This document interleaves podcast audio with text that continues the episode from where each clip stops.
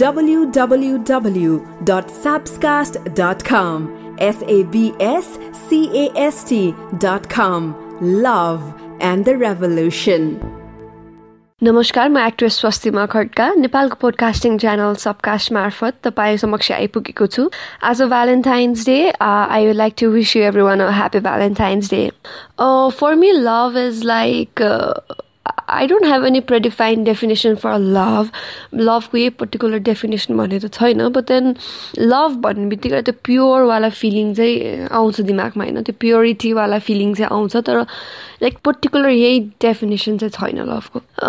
Well importance of love चाहिँ if it's for the opposite sex or the पार्टनरवाला love हो भने चाहिँ I felt it after getting married my first crush sound एकदमै funny तर when I was like child म two थ्रीमा पढ्दाखेरि चाहिँ I felt it for the actor Dhiran Sake Dhiran साकेजीलाई चाहिँ म एकचोटि भनौँ न I I watch his film or के हो थाहा छैन अनि उहाँलाई सपनामा देखेपछि I felt it so much for him के I it's so funny my first date well should I call it a date a word तर when I was at college मेरो बोय फ्रेन्ड हुँदाखेरि चाहिँ I use to date him कलेजमै of classes हुँदाखेरि चाहिँ क्लासेसहरूमा बसेर date गरिन्थ्यो maybe त्यही नै होला माई फर्स्ट लभ भनेको as I have defined love माथि होइन माई फर्स्ट लभ भन्यो भने चाहिँ माई हस्बेन्ड नै हुन्छ my dream man would be एकदमै सिम्पल अनेस्ट अब ड्रिम म्यान त आई हेभ अलरेडी गट तर I I have already have my dream man तर मैले सोच्दाखेरि चाहिँ he would be very simple honest एकदमै ग्राउन्डेड मान्छे नै हुन्छ।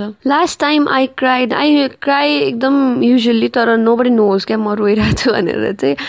But it was like last two days I don't know I I just felt bad अनि यतिको मलाई नराम्रो लाग्यो भने I just cry it was like last two days अगाडि चाहिँ होला I cried what makes me emotional त्यही हो मान्छेहरूले अब लाइक हुन्छ नि मलाई अलिकति आफ्नो सोचेको मान्छेहरूले लाइक बिट्रे गर्यो भने ओर हुन्छ नि झुट बोल्यो भने मलाई एकदम चित्त दुख्छ। Whether it be friends families हुन्छ नि आफूले सोचेको मान्छेहरूले चाहिँ केही नराम्रो गर्यो भने चाहिँ त्यो चाहिँ मलाई नराम्रो फिल समय अरू अब आफूले आफ्नो नसोचेको मान्छेहरूले जे भने पनि आफूलाई चित्त दुख्दैन होइन? तर इमोसनल हुने कुरा भनेको चाहिँ मलाई त्यही अब अरूले नराम्रो आफूले आफ्नो सोचेको मान्छेहरूले नराम्रो भन्दाखेरि चाहिँ इमोसनल हुन्छ प्लस अब कहिलेकाहीँ जब अरूहरूले धेरै माया गऱ्यो भने पनि अलिक इमोसनल हुन्छ कोही कोही बेला।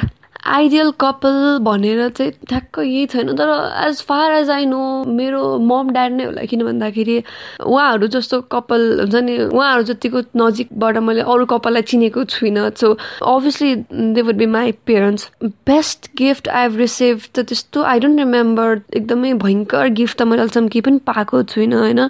सो मैले भयङ्कर गिफ्ट केही दिएको पनि छुइनँ। तर गिफ्ट भन्दा पनि गिफ्टै भनौँ होइन? तर I surprise my husband like like last one month ago होला। उहाँलाई चाहिँ मैले राति टुवेल्भमा चाहिँ बर्थडे केक दिएर बर्थडे विस गराएको थिएँ। मेबी त्यही नै हुन्छ होला गिफ्ट चाहिँ।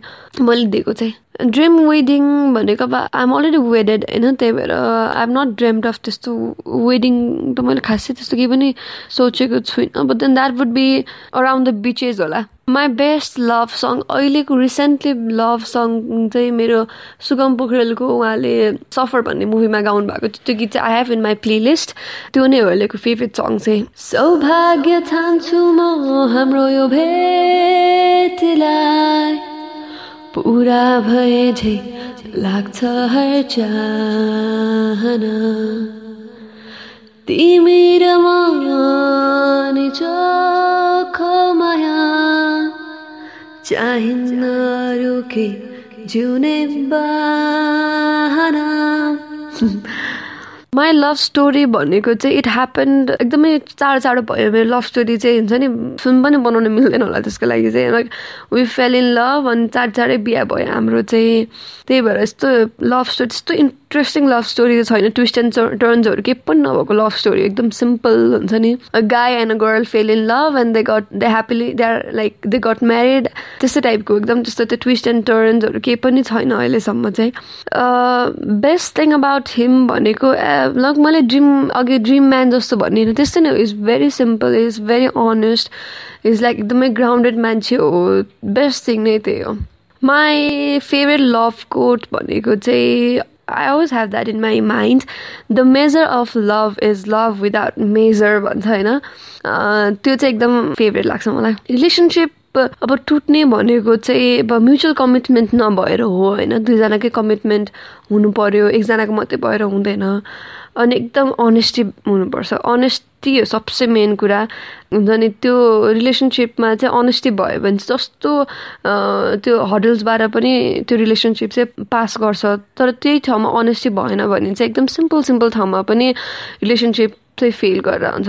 लभको बारेमा पोस्ट सोसियल मिडियामा पोस्ट नगर्नु भनेको त अब आई डोन्ट थिङ्क अब if it's like photos and all भन्ने I don't I do post photos होइन तर आजकल चाहिँ कस्तो भइसक्यो भने फेसबुकलाई चाहिँ मान्छेहरू नोटबुक जस्तो लिइरहेको छ क्या like they share everything they share their feelings हुन्छ नि एकदम सर्टन फिलिङ्सहरू सानो सानो फिलिङ्सहरू पनि मान्छेहरूले एकदमै सेयर गरेर हुन्छ फेसबुकमा दे फेल इन लभ अहिले फेसबुकमा पोस्ट गर्नुहुन्छ। दे लाइक दे ब्रेकअप त्यो पनि फेसबुकमा पोस्ट गर्नुहुन्छ। फेसबुक इज नट यो नोटबुक होइन। केही पनि पोस्ट गर्नुभन्दा लभको कुरा मात्रै होइन केही पनि कुरा पोस्ट गर्नुभन्दा अगाडि दुईचोटि सोच्नुपर्छ। त्यही भएर like I don't think social मिडियामा त्यो लभको बारेमा केही पोस्ट गर्नु चाहिँ इज अ गुड थिङ अब लाइक एडभाइस दिनको लागि चाहिँ I am not a love guru but then हुन्छ नि टु मेक यो लाइक रिलेसनसिप स्ट्रङ हुनको लागि चाहिँ as I have already said एकदमै अनेस्ट हुनुपर्छ होइन? दुईजना एकदमै अनेस्ट भएर सबै कुरा क्लियर क्रिस्टल क्लियर छ रिलेसनसिपमा भनिसकेपछि चाहिँ इट वुड लास्ट नि more than you think of it कहिले पनि रिलेसनसिपमा चाहिँ झुट बोल्ने अनि दुईजना बिचमा केही कुरा ग्लिचेसहरू आउन थाल्यो भने चाहिँ मिसअन्डरस्ट्यान्डिङ गर्ने मिसअन्डरस्ट्यान्ड गर्ने भयो भने चाहिँ रिलेसनसिप चाहिँ टिक्दैन होइन?